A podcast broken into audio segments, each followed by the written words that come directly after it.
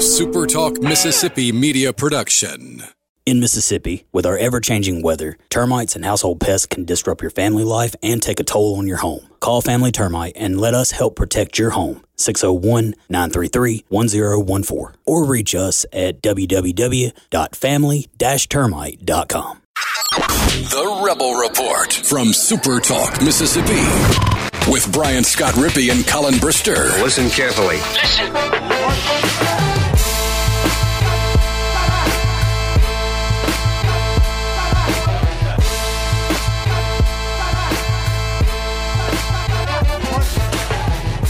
What's up on a Friday? I'm Brian Scott Rippey. My co-conspirator, as always, is Colin Brister. We appreciate you hanging out with us on this Mailbag Friday, November 15th edition of the Rebel Report podcast. A lot to get to today. Uh, we had a lot of podcasts throughout the week. I'd encourage you to go check out. Uh, I had Bracken Ray on on Wednesday to discuss Ole Miss basketball, kind of college basketball as a whole, what he sees from this team, the ceiling – of it, kind of the landscape of college hoops as a whole. He had a pretty good Rupp Arena story, some uh, pretty good AK stories. So that I'd encourage you to check that one out. That was put up on Wednesday. Then we had Brody Miller for our LSU preview yesterday. It was uh, much less about the game preview and very much more so about kind of the evolution of LSU's offense, uh, kind of how Ed Orgeron has evolved as a head coach, where Joe Burrow ranks kind of in LSU lore. Really, some interesting stuff because I think LSU's kind of college football's most fascinating team this year, given that it wasn't completely out of nowhere, but just everything has gone completely there. Like everything they had to do to be at this level went exactly as planned, and that's kind of fascinating to me. But uh, back show today, we'll get to your questions. Ole Miss has a game tonight against Western Michigan in hoops. I will actually not be at that. I have a couple of friends coming into town who come into town for one football game a year, basically. So I'm actually taking off of that game and going to eat and hang out. But uh, we'll still have coverage up at supertalk.fm from that game and I'll be back on normal schedule for Seattle and all that. And of course, you've got the football game Saturday, so we'll get into all that. Some uh, some new, I guess, some official news since we last had a podcast about some transfer stuff. We'll get into all that. I'm sure some of the questions, though, I haven't looked at all of them yet. Uh, get into that, so I uh, I guess we'll just kind of get with the questions, get rolling. What's up? People people do forget that it's technically still football season. Yeah, I mean, football they, games be played.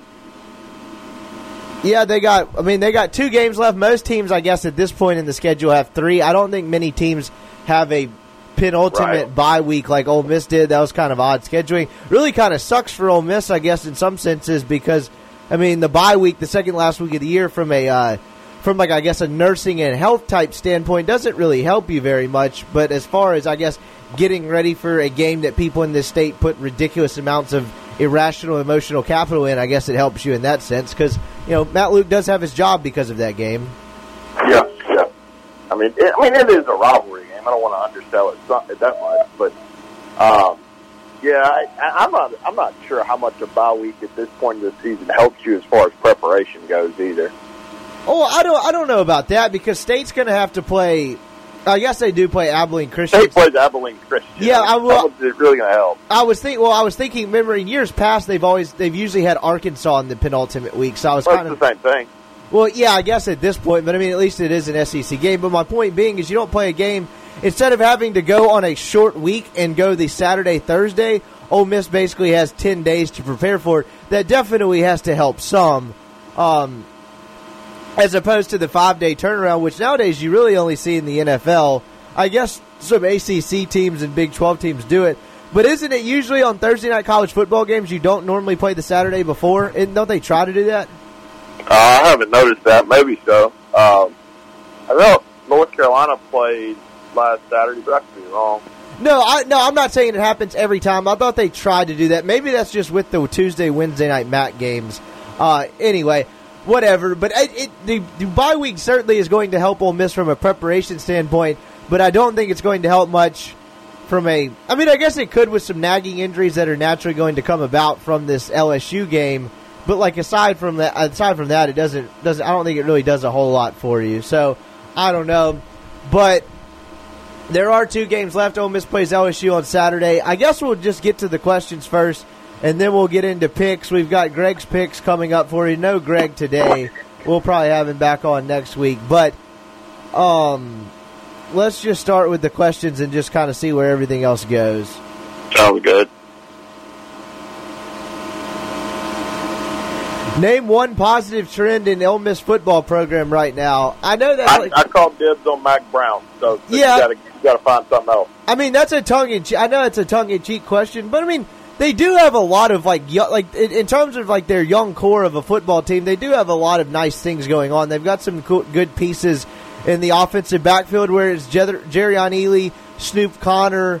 Um, I don't really know what's going to happen at the quarterback position at this point, but I mean, between Robby Ashford coming in, you're assuming Plumlee's going to stay. They at least have some youth and have some decent stuff going up front there. The defense has been much improved. Just people are so pissed off and like angry about how uh, how poorly the offense is run, particularly for the last I'd say six seven weeks.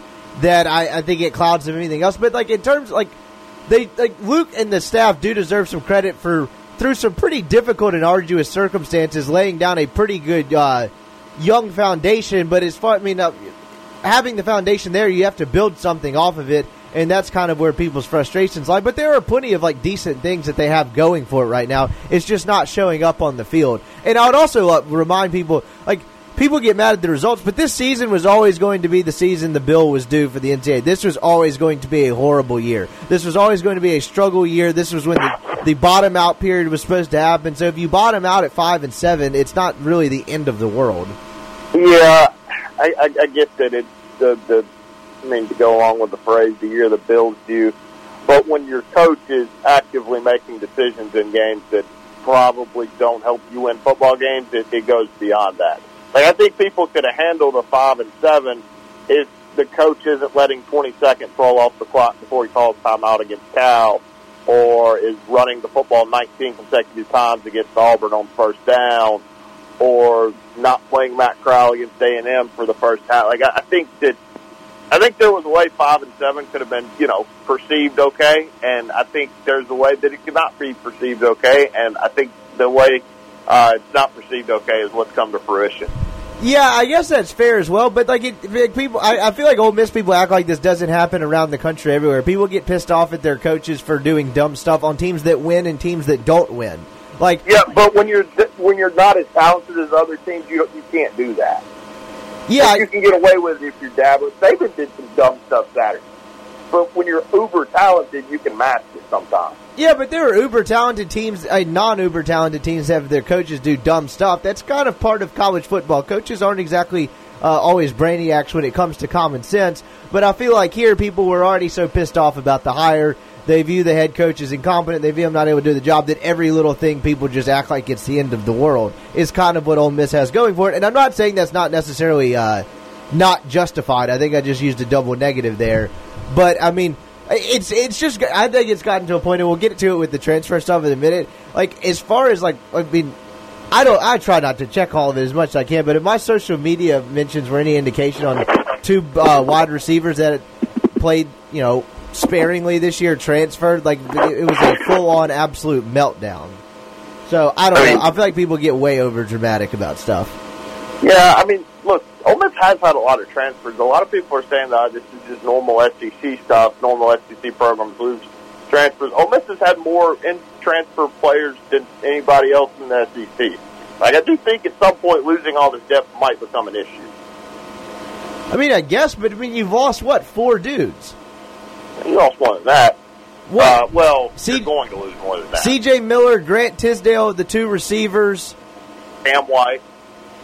Cam White. Oh, but come on, man! Like C.J. Miller and Cam White were not ever helping this football team. Maybe, but at some point, don't you just need to have bodies? Like they can go play special teams? I mean, sure, but it's not like they're not going to replenish that with the scholarships that are freed up. Like, I, I, I don't see losing. Like, and I, I don't. I would be interested to see actual numbers on whether on transfers nationally uh, throughout this college football season where Ole Miss ranks on it. Because they're not like they're losing guys that are actually making impacts for them. I'm not saying that losing guys are good for them, but if you want to say like Cam White and C.J. Miller are indictment on the eroding depth of the football program, I'm not necessarily going to be I'm not to saying it's an indictment, but I, I'm simply saying losing players is going to hurt you at some point. I mean, they, they lost guys like Jack DeFoor in the off season. Like at some point, depth plays a point a part in this when you haven't been on 85 scholarships long. Yeah, I mean, I guess so. But uh, this happens at every program in the country. Dudes get pissed off about not playing and they leave. I mean, I don't think the end of the transfers is, is, is done either. No, I wouldn't necessarily. I wouldn't necessarily say it is either. But I, I would interested, be interested to actually see a number where Ole Miss stacks up nationally in terms of transfers. Because I would actually bet it's probably somewhere just ahead of the middle of the pack. You're at four right now.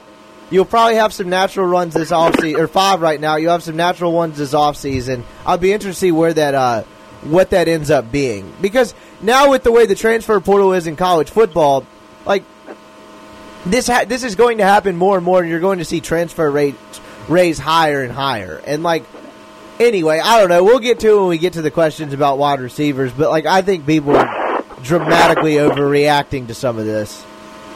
Um.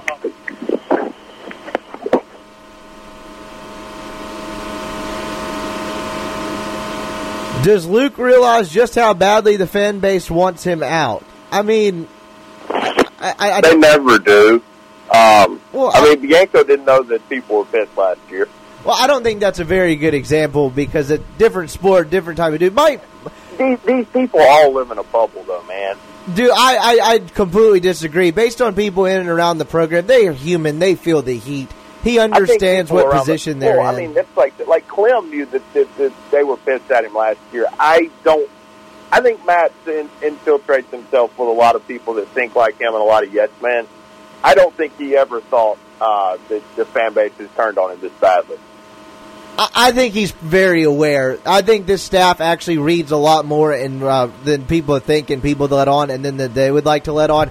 I feel pretty certain that he feels very aware of like how just how I guess hot the temperature is or gauging the fan base. I think he knows. You can sense Well- it in the way he's talked through as the years progressed. Like the, Maybe, so, but he's done a horrible job of PR and messaging if he actually does know that. What is he? But like, what is he supposed to do every week? Just be like, "Hey, sorry, fan base, don't be as mad." Like, I like no other coach in the country would address that type of stuff. Like, what do you want him to do? I mean, speak candidly and not put, you know, uh, not not answer questions would probably help a long way. Uh, If you're asking a football coach to speak candidly, you're in a long line of waiting. Uh, Maybe so, but when you're you- you're in this type of fire with, with this fan base, I, I feel like that this place kind of desires transparency at some point, and we pissed them off as much as this football program frankly has. Probably would behoove him to, you know, give an honest and transparent answer at some point. Yeah, I mean, I guess, but like, what do you? I, I like uh, one of the things I get DMs all the time being like, "Why don't you ask him this?" It's like, well, we do, but like, look at any other press conference at any other college football program, at, like ever. Look at what Ed Orgeron does or anyone else. Like, what do you want Matt Luke to do? Like, break down what, like, first and foremost, why one quarterback's playing over another? Like, where where is that happening anywhere? I'm not saying it is. I'm saying that if, if he did, he would help himself among the fan base. I guess so. I but to answer the guy's question, I do think he 100% uh, understands the uh, temperature of the fan base and kind of what he's up against over the next year. You can sense it in the way he talks. You can kind of sense it in his face at times. He gets it. I think he's trying to do his best to block as much of it as out because, like, I, I don't think entertaining that really does them any does them any good. But I, I, I think they definitely know. Who inside the athletic administration decided to slow walk the AD hire as a way of keeping Luke I, I think I, I, I don't. I'm not necessarily going to say who because I don't necessarily I don't know for sure. But it's more of like I saw this football scoop come out yesterday, and it's like somehow news that he's returning in 2020. Like newsflash, man, they don't have the 14 million to buy out the coaching staff. That's just not a possibility at this point. So it's a financial thing more so than anything else. They they're they're not going to be able to buy out this coaching staff at whatever just under 14 million dollars that it's going to require 13 whatever it is. They don't have that money. It's not happening. Yeah, um, I don't necessarily believe that it would happen even if they did have the money. that's fine. If they believe that's the best i think there's some of that too. I think they genuinely believe he deserves a 2020 but like their hands are tied. There's no way that's happening this year. They literally don't have the money. They are it is a broke athletic department at the moment by S- modern sec standards. It's like they're not literally broke if you kind of catch catching my drift there but Well, I mean, we were what is, it's November. We were five months ago talking about the, they didn't have the money to fire Mike Bianco, and this is a whole different realm of, of possibilities here. Yeah, you're kind of underscoring my point. They don't. I mean, that's what I'm saying. Like they don't have the money to fire Mike Bianco. How in God's name do they have it to fire Matt Luke? Yeah, so like it's not happening. I do think that that they like I, I, they're telling people it's in the best interest of whatever to, for him to be 2020. Well, the best interest is code for what's the best financial we can't go interest. bankrupt. Yeah, so like that's just not happening. So like I don't think it was any one guy who just was really a big Matt Luke guy that was like, hey, we're going to slow play this thing and not let him get fired. I think it was, holy hell, this is going to be an expensive liability, and uh, we can't cut ties with it this year because it's literally just not reasonably feasible. I, I think it's very much more so that. All right, here's the wide receiver question, or one of them. So I guess we'll get right to there. Should Ole Miss hold a memorial service for NWO now that Rich and Luke have effectively killed it? Uh, I guess credit for the clever way of phrasing the question. So it became official on, I guess, Wednesday. Yeah, Wednesday evening. We talked to Matt Luke. Miles Battle, Demarcus Gregory, no longer practicing with the football team. Both intend to enter the transfer portal. Matt Luke said that he um, that he talked to both of them about it, and that he thinks it is mostly playing time related. Uh, that would seem to make sense. Neither one of them got on the field, and of course that caused a complete and utter uh, shitstorm, for the lack of a better phrase, amongst, I don't know, social media, fan base, whatever. I think there's a lot of reasons to this. I think I'm not defending Rich right here. If you've listened to this podcast for the last month, month and a half, I've I've kind of said the quarterback thing makes no sense. The scheme is very predictable. I don't really understand what they're trying to do uh, on a drive by drive basis. Like the play calling doesn't seem to have any rhyme or rhythm to it. I, I don't think you'd be able to qualify me as a Rich Rod stan or a Rich Rod fan at this point. Uh, but at the same time, I think this idea that it's solely because they've sucked passing the football for 10 games is really dumb. They lost three wide receivers to the NFL. The two guys that they played, look at the snap counts, were not playing. They got beat out by Dontario Drummond. They got beat out by Mingo. Uh, you could maybe argue they got beat out a little bit by the two Jacksons. Like Elijah Moore's the slot receiver. They weren't playing for a reason. Now, I don't know what's necessarily going to happen in terms of guys uh, like what the what the wide receiver position looks like on the roster at the end of the football season. Um, if there's more attrition, then I guess we can kind of rehash it then at the end of the year. But this idea that it's solely because they've sucked throwing the football for ten games is really just dumb. Uh, I mean, maybe so, and, and I don't necessarily disagree. My my argument would be I don't think they can replace those guys in recruiting, because how do you? Re- I think this is where it falls on Rich Rodriguez. How do you go replace those guys in recruiting with an offense that looks like this? I think people don't have a misconception because I was talking to a couple of recruiting guys about this, and I, I, I think people have a misconception of like, like these high school kids.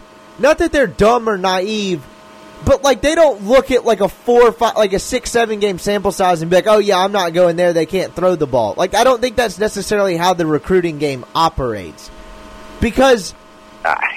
Like I, I, I, don't, I don't think that's how that, like that, that that's how any of those kids think, and that's basically what they were. I mean, that's kind of what they were. It, I guess portraying as well. Now, would it help? It, does it help things that they've struggled in the passing game? No, but some four star kid tweeting out his top twelve as a junior in high school is not going to go, ooh, that A and M game was rough. Cross them off the list. Well, no, but I mean, does does an eight game sample size not? I mean, it's not that the passing game is rough. It's that the offense doesn't tailor itself to anything for receivers.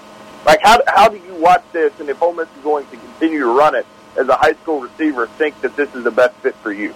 Well, at the same time, though, like on the defensive side of the ball, why would any linebacker have come there the last three years? Because the defense was so terrible. Kids, not, it's not about it. It's not like if Ole Miss ran a five-one defense, then I would think they probably would have a tough time getting linebackers. It's not about it not being very good. It's about the, the scheme and the pattern of it. That's fine. I'm not saying it helps it, but this idea that they're not going to get any wide receivers because of solely what happened on the field this year, I think is a little bit, a little bit far fetched because kids look at playing time, kids look at all kinds of different factors for going to school. It's not just, oh man, that offense wasn't good for the last eight games of last year. Maybe so. I, I, I would have serious questions if I was a receiver coming into this offense regarding are we going to throw the football or not. That's fair, but then and again in a month, you don't know if Rich Rodriguez is going to even be here. Well, no, if he's not here, I think that opens up a lot of different questions or a, a lot of different avenues. But if they're going to be dead set on running this offense where they run the football literally 75% of the time, I do think wide receivers have questions there. I, I'm not, no, that's all. That's certainly fair, but like I don't know. The the meltdown to me was amusing, but at the same time, I, I don't think this is hundred percent ideally what Rich Rodriguez. I was watching. They had some old West Virginia replay on a while back, and I was watching some of it. I don't think this is exactly ideally what he wants to run. And again, I'm not defending Rich Rodriguez. But like, I don't think this is a carbon copy of what he thought he would want this to look like. And I'm not even talking about results. I'm just talking about scheme and play calling and all that.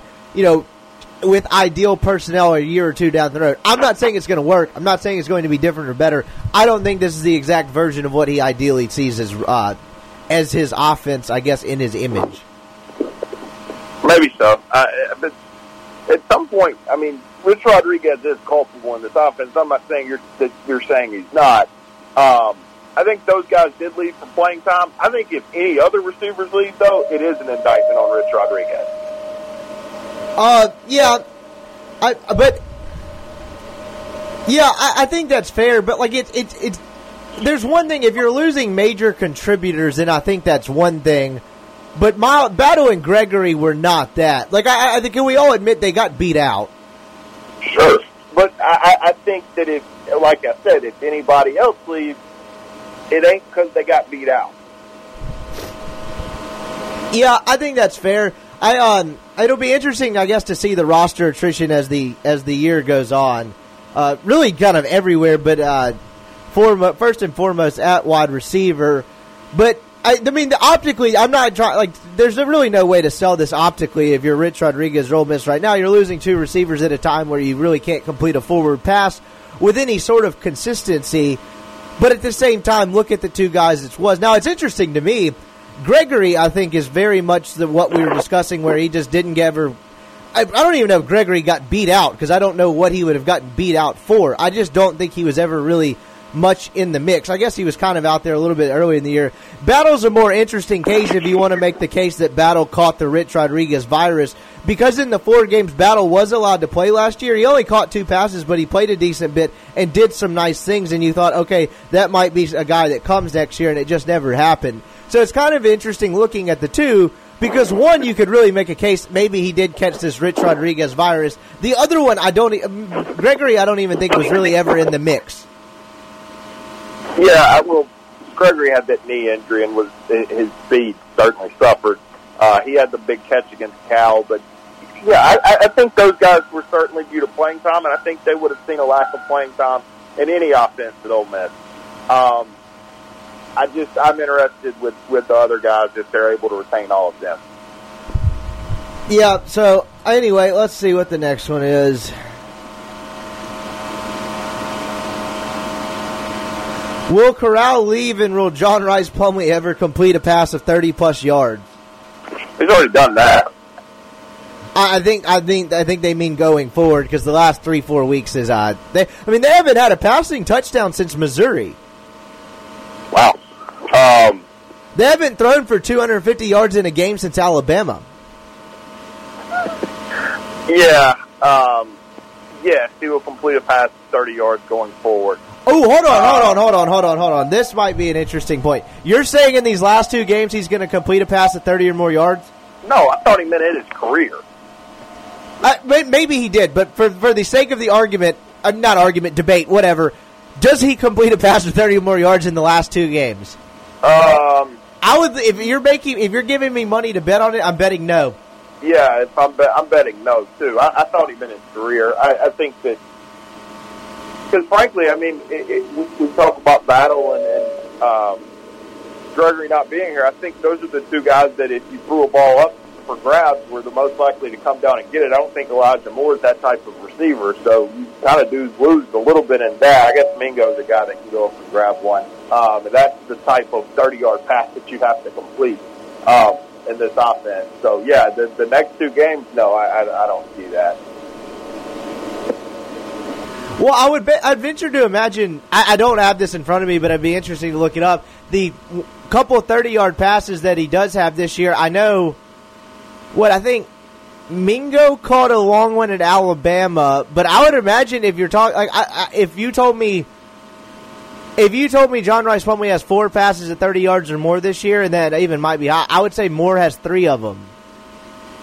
Um, Gregory had the one against Cal uh, Cooley had against. I'm looking through New Mexico State right now because that'd be the only one in recent memory where it happened. I don't think they had one against New Mexico State. Yeah, I got a 28 yard one in the first quarter uh, to Elijah Moore, but that's about all I'm seeing. Um, yeah, I, I, no, I don't think he completes one for more than 30 uh, the rest of the year. Because I mean, who are you doing it against? I, I mean, I mean, I now I mean, there's always a like, there's always a chance for like a busted coverage or a broken tackle or something. So I'm like, I guess I'm being a little facetious here, but like, if you really are, like, if you're making me bet on whether they, whether he completes a 30 yard pass against LSU or Mississippi State in the two remaining games, I'm probably going no. Uh, just based on one, another thing about it's hard to complete. I mean, unless you're going on a deep ball or a fade, them not using the middle of the field, like that's cu- cutting out like I mean, they throw a bunch of short outs and a bunch of like short flare patterns. Like they don't use the middle of the field, so that's like half the reason I would bet against it. Yeah, um, I mean, like you said, they, they run their routes to the sidelines in most instances. Uh, so, yeah, I, I, I, somebody's got to break a tackle, go make a play. I don't think 30 yards in the air happens the rest of the season. Yeah, so uh, let's see what the next one is. Setting. Oh yes, I think Matt Corral leads. That was another part of his question. Oh yeah, I do. I, I, I think the writing is very much on the wall for Corral. Now, crazy stuff happens in college football. Breaking news there. Check back for more later. But if Rich Rod leaves, I think that leaves open a possibility. Or I, I don't know. I don't necessarily see this happening. But if these last two games go really, really poorly, like say they don't actually run for very many yards against State and State just trounces them, and say LSU just houses them and they get shut out or something this weekend, is there a world where Matt Luke looks at this at the end of the season and says, you know what, this doesn't work. We can't have this sort of offensive identity. We're going to have to go back to kind of a normal offense that, you know, throws a forward pass. Is there a way he goes to Corral and like, look, man, sorry about this happening. I thought this was my best chance to win games in the short term. We've got to go back to this. Maybe that doesn't seem likely at all. I'm just I, making I, making a case for it. Um, I don't think they have the three million to just get Rich Rod to go away. I, am not even necessarily suggesting that. I'm just suggesting that he makes Rich Rod use Corral as quarterback because you know using a guy that doesn't know how to throw uh, is not working. I guess is what all I'm saying. Right, well, let's put yourself in Corral's shoes. Um, let's just pretend that that does happen. I don't think that's out of the possibilities that it happens. I don't necessarily know if I believe Matt Luke, right? You just told me for an entire offseason I'm your quarterback and pulled the plug after four games. Yeah, I mean, I, am not saying he stay. I'm just making the case. Yeah, I, I just if I'm Matt Corral, I don't I don't trust these people. Yeah, no, I mean I, am with you there. I, am not necessarily. I don't disagree with that at all. But like, if, is there a world where that happens? I think maybe. Yeah, if they're smart, it is. But you know. So anyway, uh, yeah, I think that's one part of it. Uh, let's see.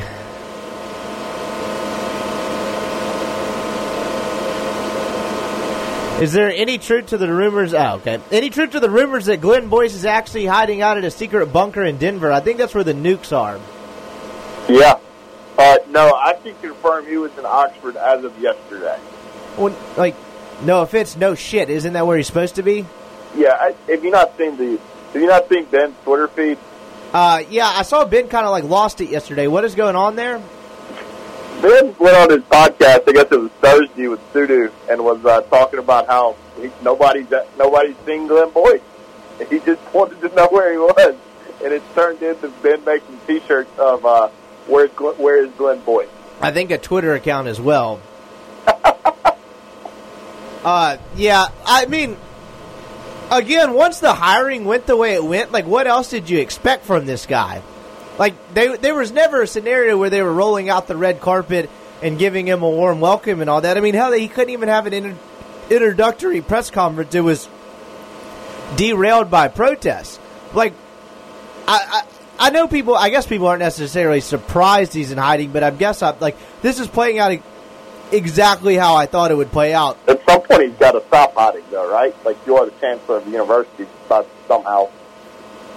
I mean, does he? Did anyone ever actually see gumballs if you hadn't had those weird hostage videos? I saw him a few times. Yeah, I mean, when I was on campus, I saw him. Okay, uh, that's a little different though. Seeing him walking around campus to where most of the people talking about where's Glenn Boyce is like in the public eye per se. Like he, I don't think he's literally hiding. I would bet if you ask some students, there are a few people that have seen him walking around campus or blah blah blah, what what have you. But like, it's a glorified like fundraising educational job. Like, as long as you're not a complete and total dope, which I'm not saying he is or is not, like you don't really have to be like, you know, like I, I don't know. You don't have to be like a co- politician on the campaign trail. Like I think there's a world where he operates like this for an extended period of time. Him going to Facebook uh, solely and not operating a Twitter account was hilarious. So. Yeah, I saw people got really pissed off about that. I'm not sure I'd want to be on Twitter either, though. Well, I mean, I don't know if pissed off was the right word. I think they were just making fun of him.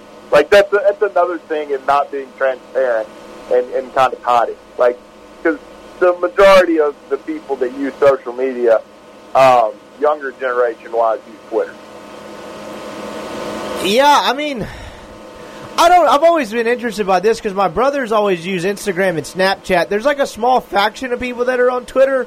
Like, because I know a bunch of people that I'm friends with that don't use Twitter at all, like don't have one, and like don't have anything to do with it. So like, I feel like Twitter is where most angry people are at, and then like Snapchat and uh, Instagram are like because my brother's friends communicate basically solely off Snapchat. It's weird. That that is, I, I, maybe I'm like past the Snapchat generation, but I don't use it at all. I mean, I use it to send like funny stuff to my friends every now and again. But you've got kids with like 80, 90 day old streaks, and that's literally how they communicate on a daily basis. That was not my. Uh, that was not my. I don't want to say my generation because like we're you know the kids we're talking about are seven eight years apart, but like the the actual age group that I grew up with, that is not how that that worked.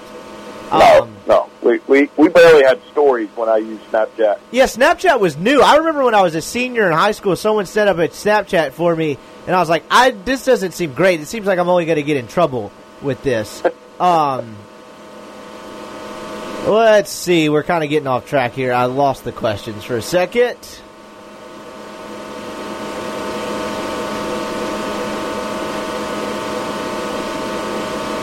That, now, that's the problem with picking questions this week is that it's just divulged into people arguing, so I can't tell what's a question and what's not. Early favorite for NBA MVP. I think Giannis. I think. Hmm. I mean, I hate saying Harden because watching James Harden plays basketball, play basketball really just irks me. But I, I think early on it'd be hard to ignore uh, Harden's production. I mean, there, there's a world where Harden could could sit at 37 a game right now. Like he could average 35, 37 a game for an entire season. Uh, I hate the way the Rockets play basketball. They're my least favorite team to watch. But I think it would be hard to discount his production numbers, usage rate, and all that jazz aside. aside. But if you're making me bet on someone right now, I think I'm probably going Giannis again. Dark horse would be Siakam, and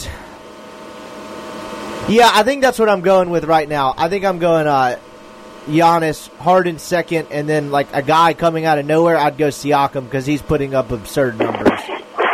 Uh, yeah, I'd have to defer to you there. I'm not a not. I I, I, I watch the NBA. I don't I don't follow it enough to, to be able to name MVP candidates in November. I have uh I mean not yeah, I mean, that's kind of the uh I guess not not the silly part of the question, but like like judging an MVP through 11 games of an NBA season is hard, but if the season ended today, I'd probably go Giannis. What is the most slept on place to get a burger in Oxford? I don't know if Handy Andy counts as slept on, but like to me that's the best one. You think that's but uh, okay? Uh, Lamar Lounge back when it was uh, cooking was was the best burger in Oxford for my. That money. doesn't exist anymore, does it? That's what I was saying. Back when it was going. Okay, what happened to what is it now?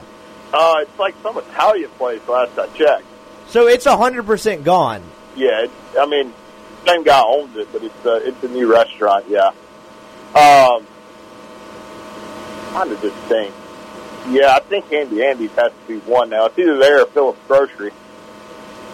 Yeah, I think Handy Andy. Uh, as far as slept on, I don't think is the Neon Pig's not a thing anymore, but they actually had a pretty good burger. Proud Larry's Burger is slept on. I'm not sure I've ever had a burger from Proud Larry's. You, you should try that. Corinth's chances to win the 4A football title. Um, I like what Corinth has going this year at quarterback. Go Corinth. I, I, I don't know. I, I'm wondering if this guy sent this to the wrong place by accident. I, uh, I, I don't hate high school football, but I don't know anything about it since I stopped covering it. Uh, I, I, Yeah, I mean, I, I keep up with it. Um, I'll be honest, 4A probably is the uh, 4A and 1A. I probably know the least about them. Actually, wow, Forest went 10 and 1 this year. How about that? They, yeah, they won tonight. Um, I don't know. Forest has always been a pretty good program stuff. Sure, why not? Is the win total any different with Phil Longo this season? Ooh, that's a good question. I watched Longo last night against Pittsburgh, and I saw a lot of the same red zone issues, despite him. Oh, yes, I don't disagree, but he got to where he could kick field goals. No, no. I, Ole Miss been doing a lot of that. Yeah, no, I'm, I'm not. I'm not disagreeing, but I'm just saying I watched him last night. I did see a, a, a lot of the same issues as far as um, as far as get as scoring in the red zone. I mean, their their possession offensively in overtime was nothing short of an absolute atrocity. Uh, they had a couple a couple drives stalled by in the red zone. Before that, they had one in the fourth quarter where they could have gone for the win, and it stalled out. It looked to me like same old Longo. But with that said, they did move the football. They they would have moved the football more consistently.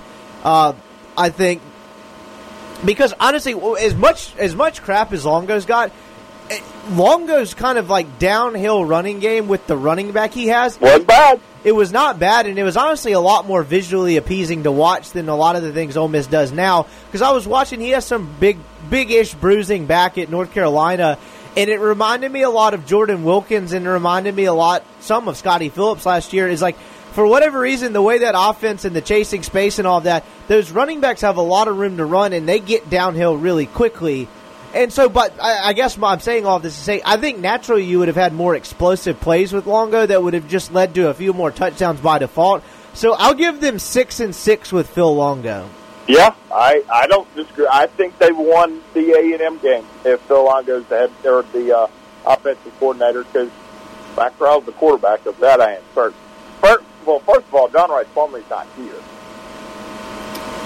Yeah, I guess that's another part of it too. I mean, Matt Corral would be the quarterback, and I think Matt Corral would be better off with. with What's interesting to me is people were so fed up with Phil Longo last year because of the red zone struggles, and they said the hollow yardage. And now it's funny to watch people melt down because you now you have neither. like I, I, guess it would have been interesting if, if like I. If you'd have told me last December when we were sitting at Rich Rodriguez's opening press conference, if you'd have told me a year ago people would re- welcome Phil Longo back with open arms, I would. I'm not sure I would have believed it. Yeah, and I'm not saying look, Phil Longo was not good during his time at Ole Miss, but it was not an atrocity uh, compared to what's going on right now. But people were calling it an atrocity last year. Yeah, well, I don't think they actually saw what an atrocity was, and this is an atrocity. Yeah, so I guess grass isn't always greener, or maybe hire someone competent. I'm not sure what the lesson is there. Again, this goes back to my if Rich Rodriguez, and again, I I hate making sweeping assumptions after one year, but if Rich Rodriguez doesn't indeed work out, this is kind of my Moorhead theory to where there's a difference between a bad hire and a miss, in my opinion. Like, I mean, with respect to Matt Luke, Ole Miss having that search hijacked by uh, gumballs and them going with an unqualified interim offensive line coach, to me, bad hire, very hard to justify, despite you know the six and six and all that. Whereas State with Joe Moorhead, maybe it doesn't work out. It's not looking so good right now. But at the same time, that was a justifiable hire. He was kind of the hot offensive coordinator. It was another offensive mind from the Northeast, kind of in that Mullen footprint. It was a justifiable hire that made sense that may end up being a miss. Whereas I think there's a difference between a bad hire and a miss. And I think actually Rich Rodriguez would fall into the miss category. Because I don't think Yeah, but people were furious. Like when he got hired on paper, people were like, "Okay, that kind of makes sense." Sure, but at the end of the day, it doesn't really matter, right? Like it's just labeling. Well, yeah, no, well, I think it matters to some degree, but yeah, it's probably mostly labeling. But man, Hugh Freeze hiring Wesley McGriff, Phil Longo didn't make sense from the get go. And so if you're repeatedly hiring people that don't make sense, you don't have a chance to succeed from the start. To whereas I think if you make enough, like if you made three justifiable hires, I think two are going to work and one's going to miss, or something like that. You have a better chance of a hit rate. To whereas a bad unjustifiable hire, you have zero chance of a hit rate.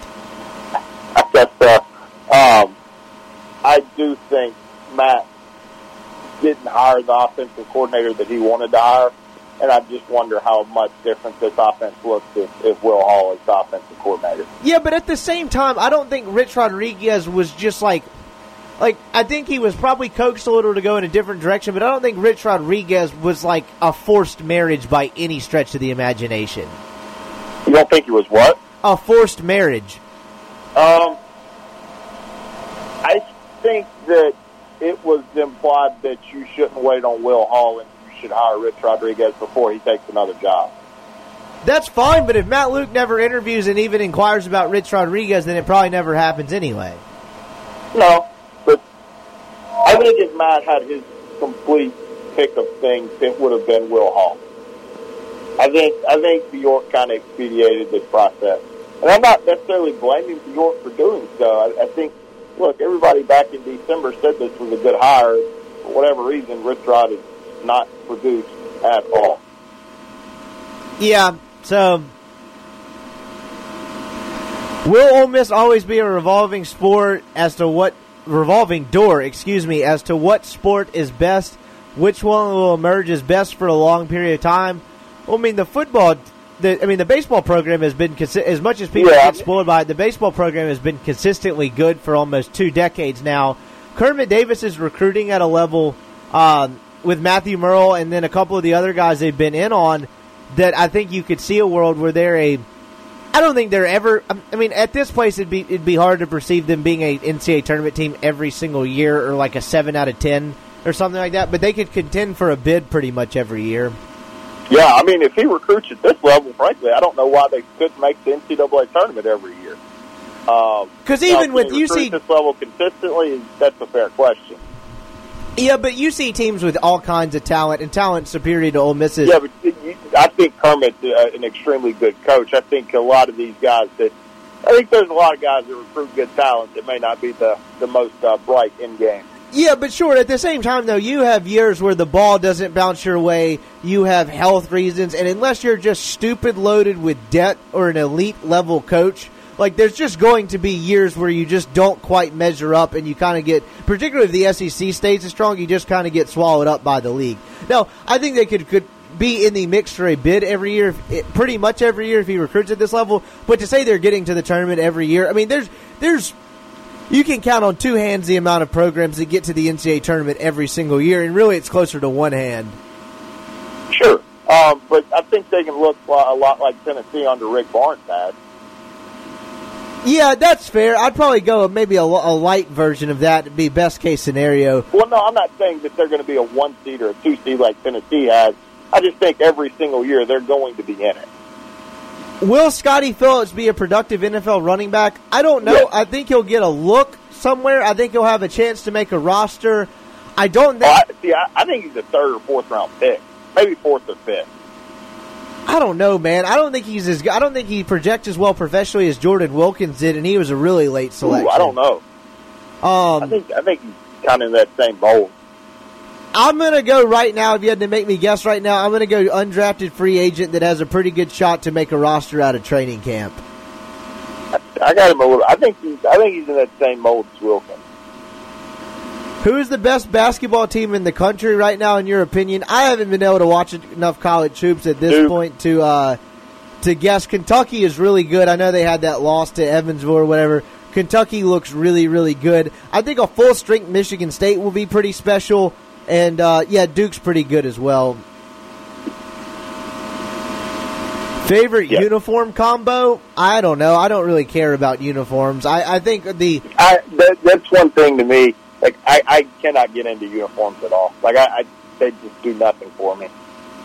This guy's asking favorite Ole Miss football uniform combo. I don't know. I mean, I think their powder blue or whatever when they go white and gray pants kind of contrast well. I think that looks okay. Uh, sure. Yeah, I, I just maybe I'm colorblind, but I, I just can't do uniform.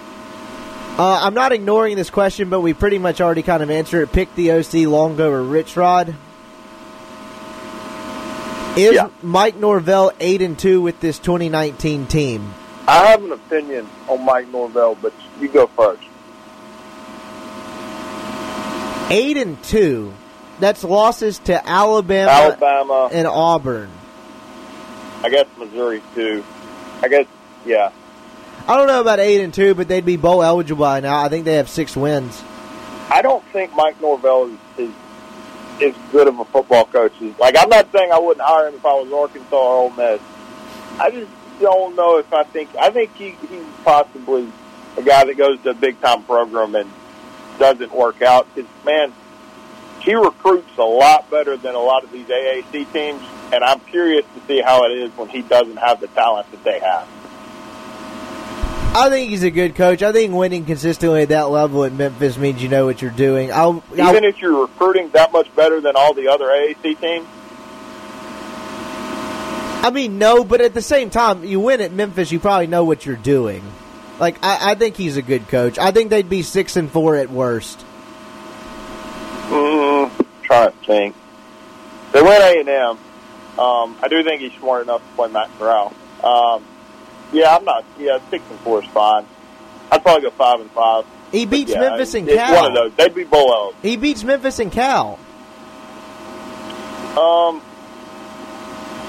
I, okay. I mean, I, that, that Memphis game, man, that offensive line, like, does he have them in that much better shape than than they would have been with uh, Luke and, and Rodriguez? No, but at the same time, they were within one score in the second half and couldn't really get anything done. I think they beat Memphis or Cal. I think they have. I think they beat. beat I would think they would beat both of them with Mike Norvell. Uh, what would your starting five be if you had to choose from AK's players at Ole Miss? Oh, that that one's not as hard as I thought it was going to be. Ooh, I, am going to make some people mad, but uh, you you go ahead. I think I would go Chris Warren. I would like to have a pretty deadly shooting backcourt with the way basketball is played now. So I think I'd go Henderson and Chris Warren. Oh wow! Uh, as a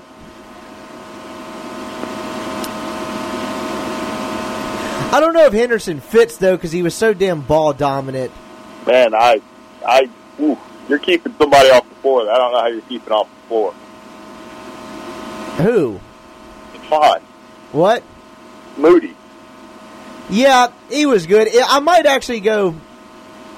I don't know. In some ways, like Henderson caused so much attention and moved pretty well coming off screens off the ball, and Moody did too. But Moody was better distributor, I think but maybe a little more ball dominant. I,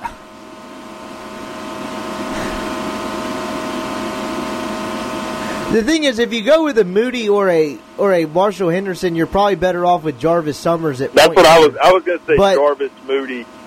I don't know what I'd do with the three. I think I'd have Reginald, Reginald Buckner. Oh yeah, I do know what I'd do. At five, and then I think I'd go Murphy Holloway at four, and then Terrence Henry's at your three. Yeah, so some combination of that. Yeah, I'd go Jarvis, Moody, Henry, Murph, Reggie. Lack of passing on Rich Rod, play calling, John Rhys Plumlee decision making, or John Rhys Plumlee's ability to pass. I'll take E, all of the above. I'll take the first and the third. I don't think his decision making is that bad, actually. Plumlee? Yeah. Yeah, it's really just him skipping six yard outs uh, on into yeah. the ground. I think he knows what he wants to do. I'm just not sure he can do it. Over under eighty dollar cover at the library this weekend. I'm going to go a hard over. I'm going to go push. It feels like an eighty weekend. What are your thoughts on Cooley being completely neglected? It blows my mind that he has not been involved at all. Physical specimen who should be utilized. Two different coordinators, yeah. two talented I don't necessarily disagree with this guy. Well, I mean, man, he's the second leading receiver. Well, okay. I mean, there's a lot of analogies I could use that probably aren't politically correct, but Well, he's ne- uh, he's neglected because of they don't they can't pass. He's not. I don't think he's neglected because they don't want to use Yeah, it. but can't you use your tight end more in a short passing game than you maybe can some receivers too? I mean, I guess, but he's also he's also had a lot a decent a more snaps than you would think siphoned away by Jason Pellerin.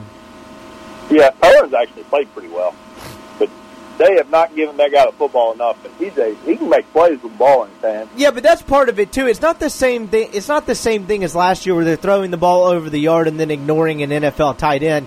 They can't throw the ball, and I think that's more of a product than that than anything. I I, I would like Cooley being neglected is I don't think is the right phrase. I think Cooley is again like pretty much like any other receiver in this offense. Where I say he's the second leading receiver, he's the second leading receiver that's uh, caught like a, a natural pass catcher. Jerrion Ealy is this team's second leading receiver, which kind of underscores my point. But I, I think it's more so just like anything else. They're not being able, they're not able to throw the ball down the field. Therefore, he's not getting the ball. I don't think he's being ignored. Fair enough.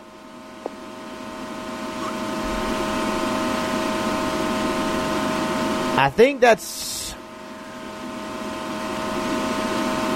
I've got some kind of argument going on in my mentions, and it's really just annoying the shit out of me. Um, I can't figure find any of these questions.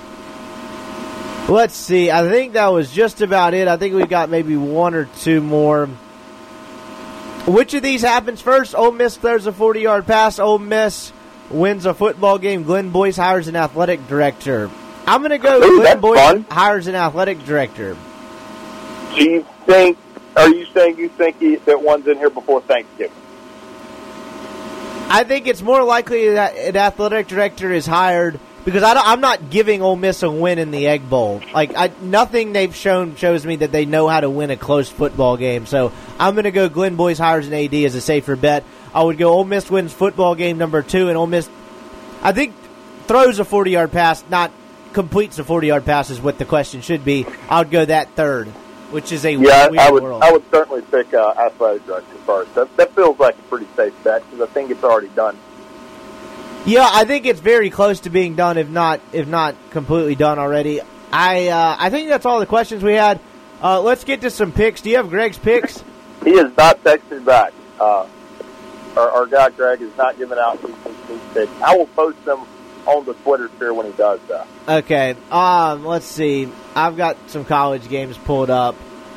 Yeah, you're, you're pulling out college. Yeah, I mean I, I can get them both right here.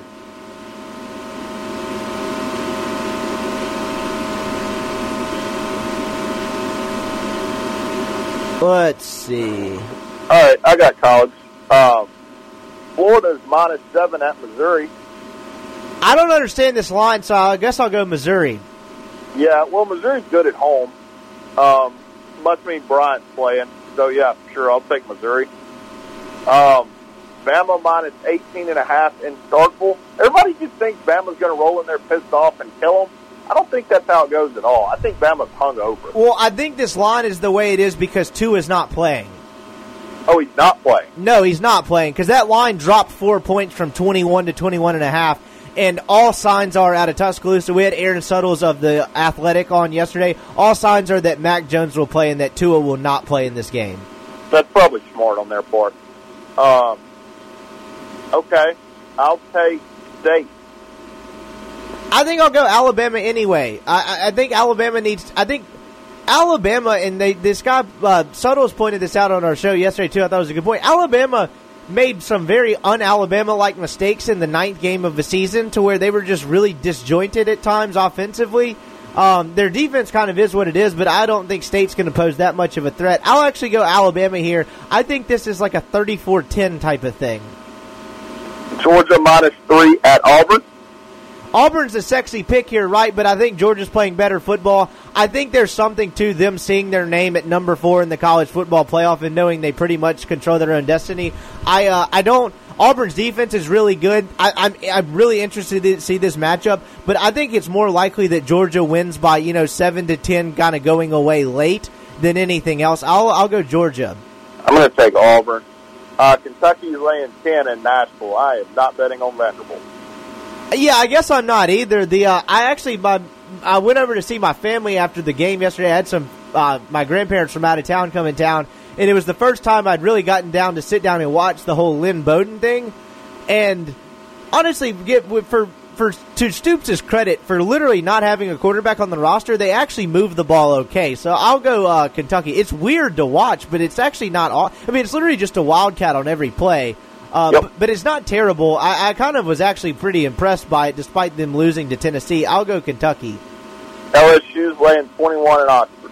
Yeah, I mean, give me LSU. I don't see where Ole Miss throws the ball. If you listened to our podcast yesterday with Brody Miller, I think we both kind of agreed on a scenario. Like if I told him this game was close in the third quarter, I think it's because Ole Miss's offense just kind of tripped. I mean, excuse me, LSU's offense kind of maybe trips over its own feet for the lack of a, like has a little bit of a hangover, maybe a little groggy, maybe a couple turnovers, and it's like a 17-7, 17-10 type of deal in the third quarter. But I don't think Ole Miss moves the ball consistently enough to cover this. Give me LSU.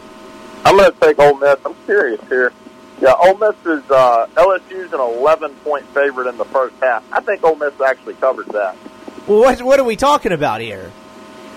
I mean, I was just curious what the first half looked like. Oh, so you got him in the game? Yeah, yeah, yeah. yeah.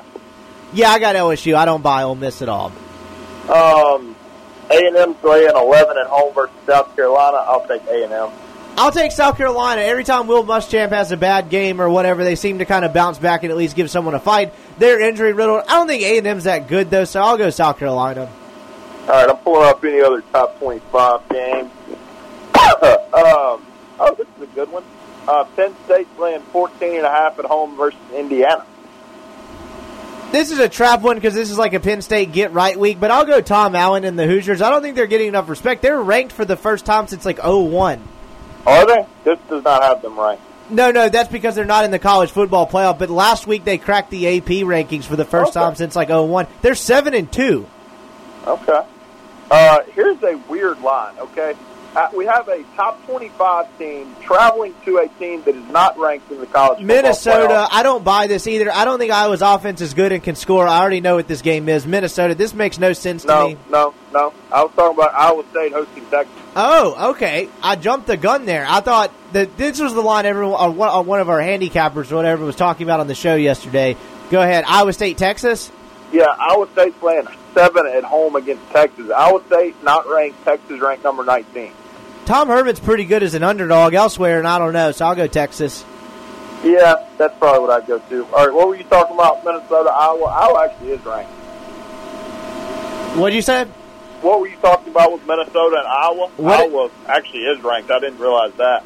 No, I wasn't talking about Iowa not being ranked. Oh, I, I guess I didn't hear you clearly on that one. The, the the line on that. Oh, it's Iowa minus three at home. Yeah, I'm going Minnesota. I don't understand what you saw from Minnesota last week that would lead you to believe they would lose to that offensively inept Iowa team.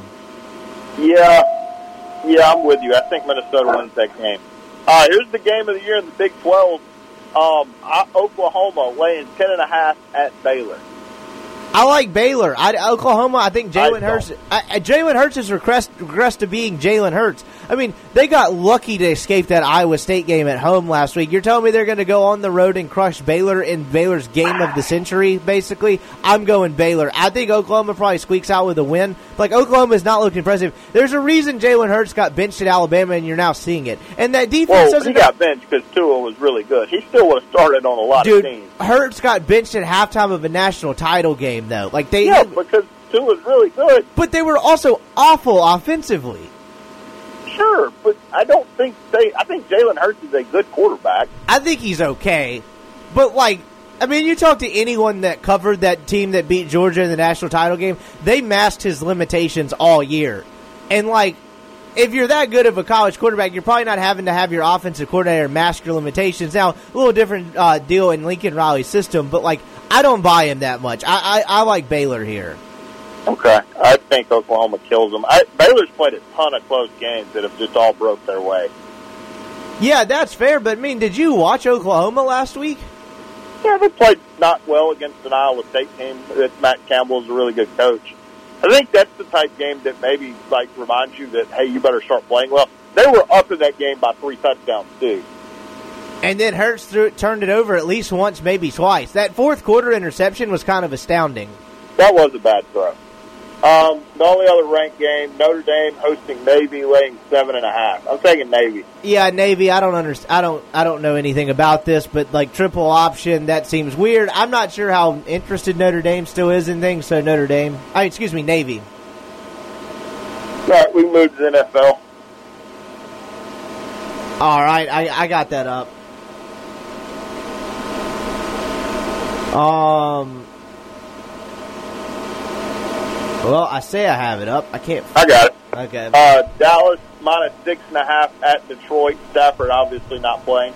Yeah, he missed practice on Thursday. Doesn't seem likely he's going to play. It would seem like that. I'll go. I'll go da- Dallas. I'm going to take Detroit. I think Driskel's actually not terrible. Indianapolis laying two and a half, posting uh, Jacksonville. That tells me Brissett will play. I'm going to take uh, Indianapolis. Yeah, Indianapolis. They've actually been better on the road than they've been at home. Foles is back this week. Jacksonville off a bye. I'll actually go the Jaguars here. I think they get a pretty big win. Denver's catching ten and a half at Minnesota. I'm taking Denver. I don't know who's playing quarterback for them. I think uh, Minnesota. I, I actually like Minnesota here. I think they're playing well. I think they're going to be the dark horse in the NFC if Kirk Cousins to continue to play competently. Dalvin Cook's the best running back in the NFL right now, and I don't even think it's really close. They've got the best running game. I think they're going to this. This screams like 21-6 or 23 or something like that. Like I, I don't think uh, Denver's able to score. Houston's catching four at Baltimore. I'm going to take Baltimore and hope I'm wrong. I think it Houston. Anytime you can get Deshaun Watson with points, I know Lamar Jackson's really good. I think this is a shootout, but I, I, I can't take I can't not take Deshaun Watson as an underdog. My God, the Redskins are a favorite this week. Um, laying two and a half, hosting the Jets. Uh, give me the Jets. Yeah, sure, why not? Um, Carolina hosting, or yeah, Carolina hosting Atlanta, only laying four.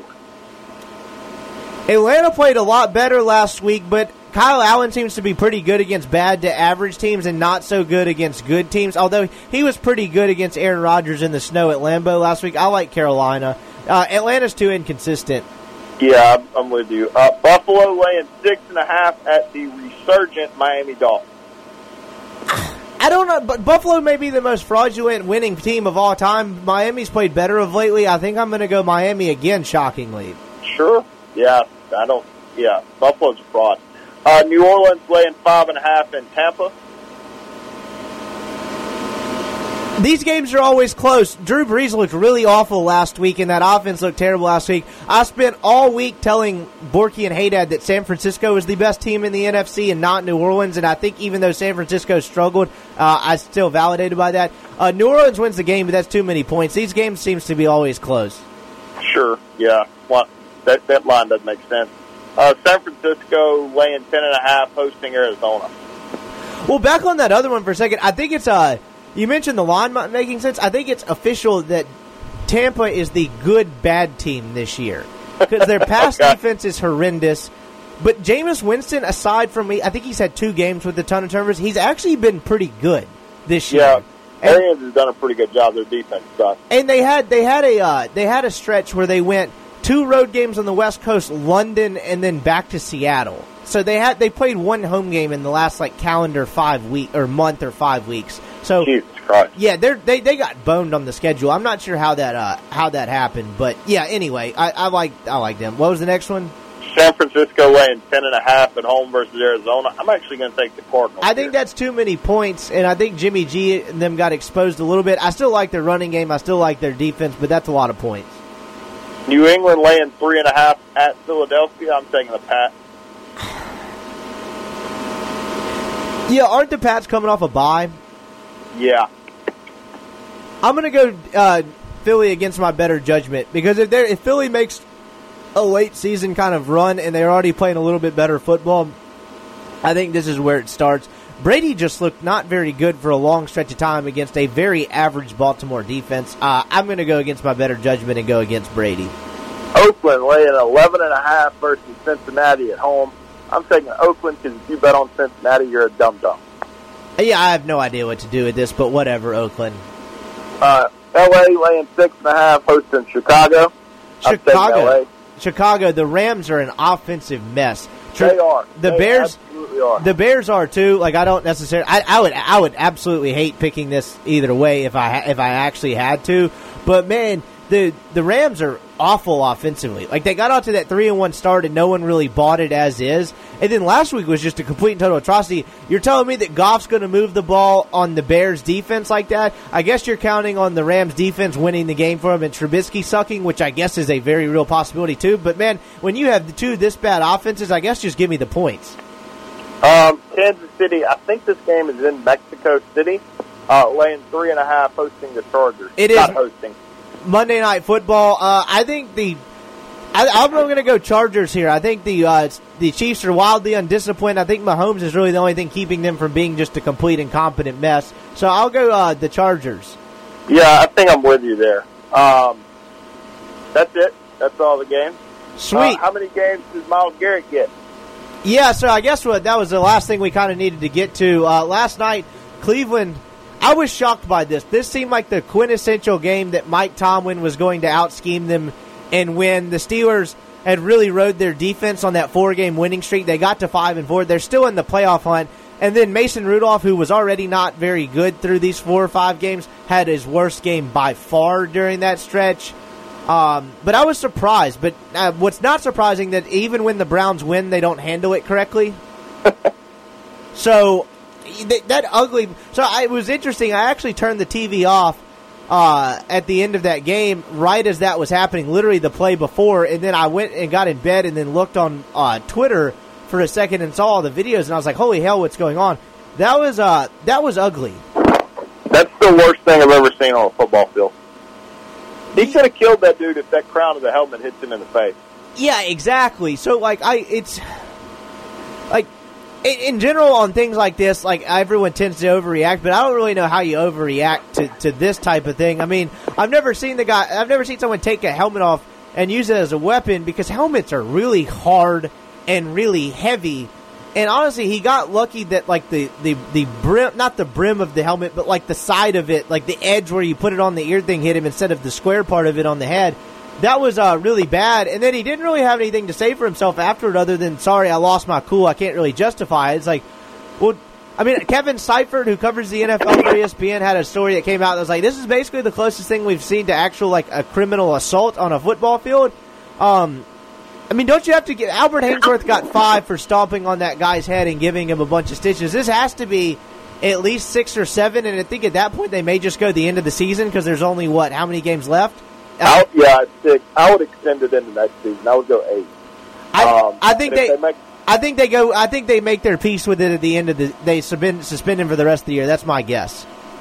Um, maybe so. I, I, I wouldn't care if they suspended him for this season and next. He, he, he damn near killed a guy. Yeah, no, I'm not. I'm not arguing that that that would that wouldn't be excessive or would be excessive. I'm just. I, I think that's probably what they settle on. But yeah, that was that was a really really rough look.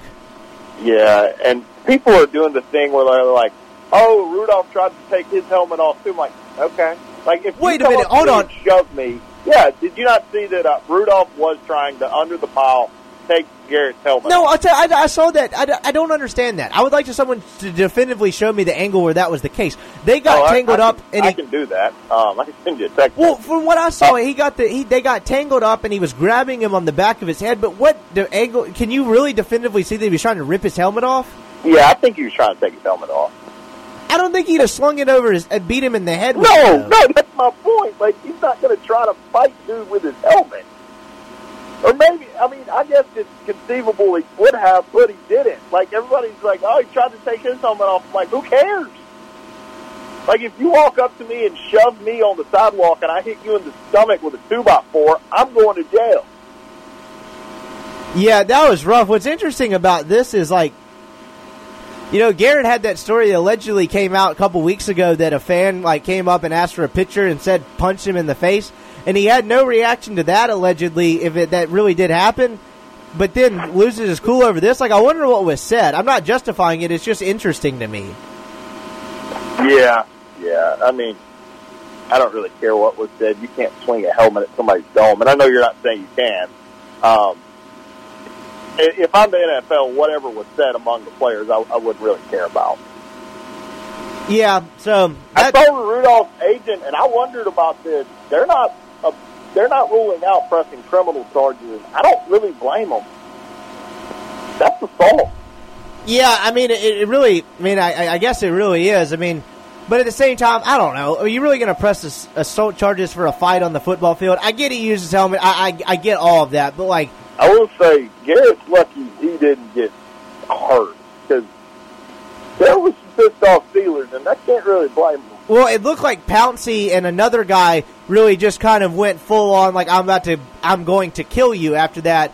And then I saw, was it Pouncey or the other guy that was kicking him in the head? It was Pouncey, and I don't really blame him. Yeah, I mean, I think he had a pretty. A I mean, he had a quote that was exactly what I would have said after the game. He said, "Look, my man got hit in the bare head with a helmet. I'll take whatever suspension at this point." If you're in the NFL, you don't suspend them, right? Uh, I think they, I think they suspend him just to kind of adhere to their policy. But like, it's not, Man, maybe it's a game. I don't know. man, that, that's weak if you suspend that cat. I guess, but I don't know. I mean, I, I'm sure they have some kind of protocol or policy where that's definitely. A, I mean, if you try to kick a guy in the head, no matter the circumstances, I think you're probably getting a suspension. I feel like if there was ever a circumstance, this would be the one, though. Sure, but the NFL fines dudes for having wrong colored uh, cleats. Like They do. They They they do. they are rule book guys. So anyway, um, we've gone long enough. That was our LB's pick'em. I'd encourage you to go see Greg University Avenue across from Kroger. It's grilling season, best time of the year to put stuff on the grill. You got cooler weather. It's coming down to football, into the football season, the best games of the year on. Go see Greg. Uh, let him tell you to what. Let him tell you, help you what you want to put on the grill. They've got steaks, custom cuts. They've got plate lunches every day. Best, uh, best place in uh, Mississippi to go get meat by far. Go see Greg at LB's University Avenue across from Kroger. Uh, we'll have Greg's results in the LB's Pick'em uh, posted later today. We were not able to get Greg on today, and then we'll be back at it next week. But I think that's about all I had today. Sounds good. All right, for Colin Brister, I'm Brian Scott Rippee. We appreciate you joining us on another Mailbag Friday. We'll be back at it on Monday.